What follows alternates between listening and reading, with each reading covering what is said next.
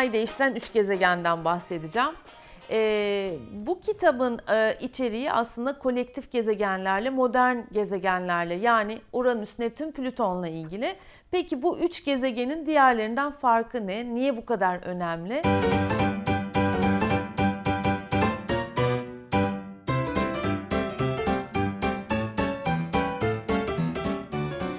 şimdi binlerce yıl boyunca Satürn'ü biz en son, en uzak gezegen olarak biliyorduk Güneş sisteminde.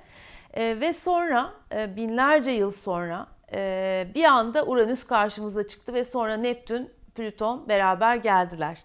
Peki burada aslında dünyadaki en önemli kırılımında gerçekleştiğini görmek ve son 250 yılda aslında dünyanın tarih anlamında e, bilim, araştırma, e, ve insanların yaşayış tarzı anlamında ne kadar farklılaştığını göstermek benim için çok önemli.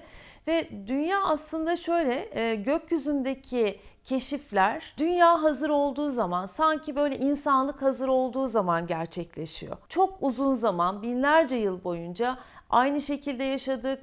Üç aşağı beş yukarı belli gelişmeler oldu ama çok yavaş gelişmeler dünyada gerçekleşti. Daha sonra Uranüs'ten hemen önce bir aydınlanma çağı ve aydınlanma çağı ile bağlantılı olarak da aslında bir uyanış oldu. Ki Uranüs ilk gezegenimizden bahsediyorum.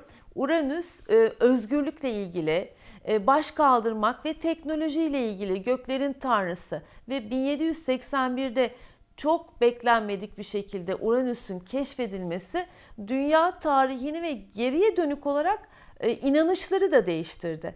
Ve Uranüs'le birlikte aslında e, çünkü bütün e, bu üç tane gezegen keşfedildikten hemen sonraki dönemde olan olaylar da bu gezegenlerin sembolleriyle çok bağlantılı.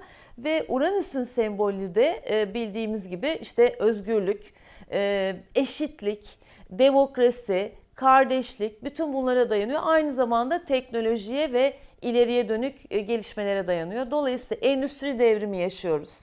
Uranüs'ten hemen sonra Fransız ihtilali yaşıyoruz. E, Amerika e, o dönemde Uranüs keşfedildiği dönemde bağımsızlığını ilan ediyor ve kolonilere karşı çıkıyor. Kölelerde kıpırtılar olmaya başlıyor.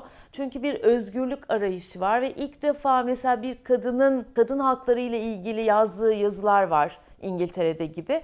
Onun için Uranüs aslında neyi sağladı? Binlerce yıl boyunca biz daha çok köylerde yaşadık.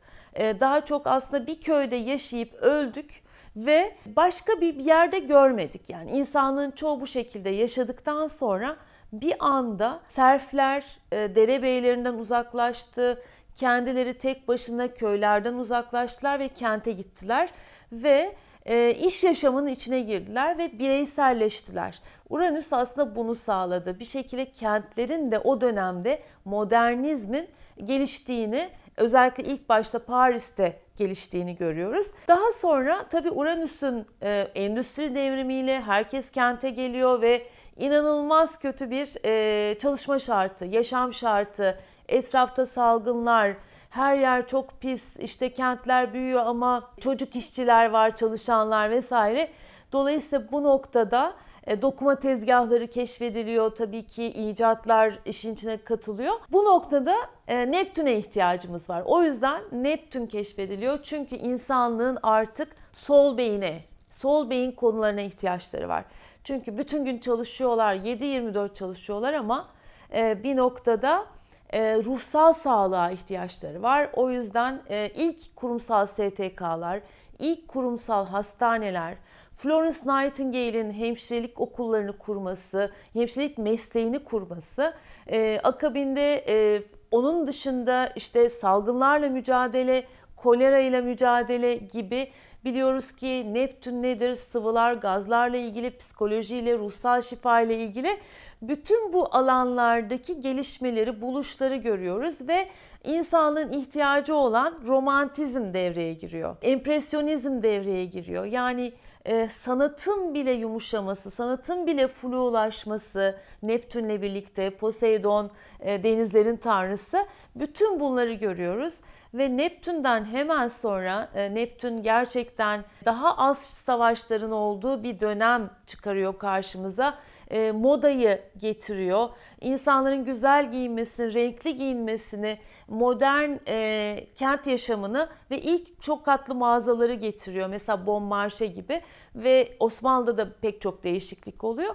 Ve daha sonra da üçüncü gezegen olan Plüton keşfediliyor 1930'da. Üç gezegenin de önemli özelliği aslında kolektif bilinci, kolektif düşünceyi, kolektif yaşamı ortaya çıkarmaları ve cesaretlendirmeleri.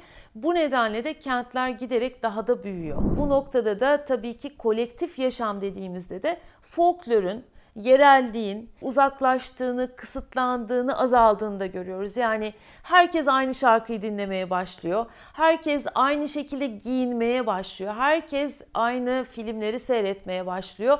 Aynı şekilde aşık olmaya başlıyor herkes gibi. Dolayısıyla aslında dünya büyük bir köy olmaya başlıyor. Ve Plüton'da oldukça baskın özellikleri olan Hades de diyebiliriz. E, yeraltı temsil eden bir gezegen e, ve çok güçlü. Manipülatif tarafı var, yönlendirme tarafı var, baskıcı tarafı var ama aynı zamanda gerçekten güç de kazandırıyor ve seri imalat yani çok hızlı imalat, çok hızlı üretim, inanılmaz büyük hacimlerde üretim yapabilmek ve inanılmaz büyük hacimlerde yaşayabilmek, metropollerin dünyada artması, diktatörlerin e, gücü elinde bulunduran e, insanların çoğalması, Hitler gibi, işte Mussolini gibi görüyoruz. Yani dolayısıyla Plüton aslında her şeyi çok derinden dönüştüren bir gezegen. Büyük buhran başlıyor hemen Plüton keşfedildikten sonra ve ekonomi ve para sistemi doların altına endekslenmesi falan o dönemde başlıyor. Büyük güçlerin ortaya çıkması, atom bombası maalesef çünkü büyük ölümleri, kitlesel ölümleri de aslında yine Plüton temsil ediyor. Manipülasyon tarafında da şunu görüyoruz. Modern reklamcılık, e, Hollywood'u görüyoruz. Disney ilk defa ortaya çıkıyor. E, Disney e, yapımları ortaya çıkıyor ve bütün bunlar aslında çok önemli. Çünkü Disney dediğimiz zaman nesilleri yönlendiriyor hani aynı nesilde olanların benzer alışkanlığa sahip olmasını mesela sağlıyor gibi. Ya da modern reklamcılığa baktığımız zaman da yine e, propagandalara o dönemde baktığımızda radyo ile başlayan özellikle e, süper kahramanlarla, süpermenlerle başlayan bir dönemde çizgi romanlarla birlikte aslında Plüton'un içten içe bütün topluma belli normları, belli alışkanlıkları dayatmasını, Hollywood sinemasıyla da dayatmasını görüyoruz. Onun için de aslında e, baktığımız zaman postmodernizm başlamamış olsa bile Plüton aynı şekilde herkesin hareket etmesini çok büyük çoğunlukta bütün çocukların e, Singapur'da da olsa işte Paris'te de olsa İstanbul'da da olsa aynı şeyleri sevmesini, aynı şekilde yemeği içmeyi, aynı çamaşır makinesini kullanmayı, aynı deterjanları kullanmayı gibi yani çok sayıda aslında büyük değişiklikler yaratıyor ve gökdelenler çıkıyor. En büyük gökdelenler Plüton keşfedildikten hemen sonra ortaya çıkıyor. Dolayısıyla bu üç gezegenin bize söylediği şu aslında insanlık neye hazırsa, neyi istiyorsa biz onu keşfediyoruz ve dünyamıza sokuyoruz. Bunu da gerçek olaylarla e, kitapta bulabilirsiniz.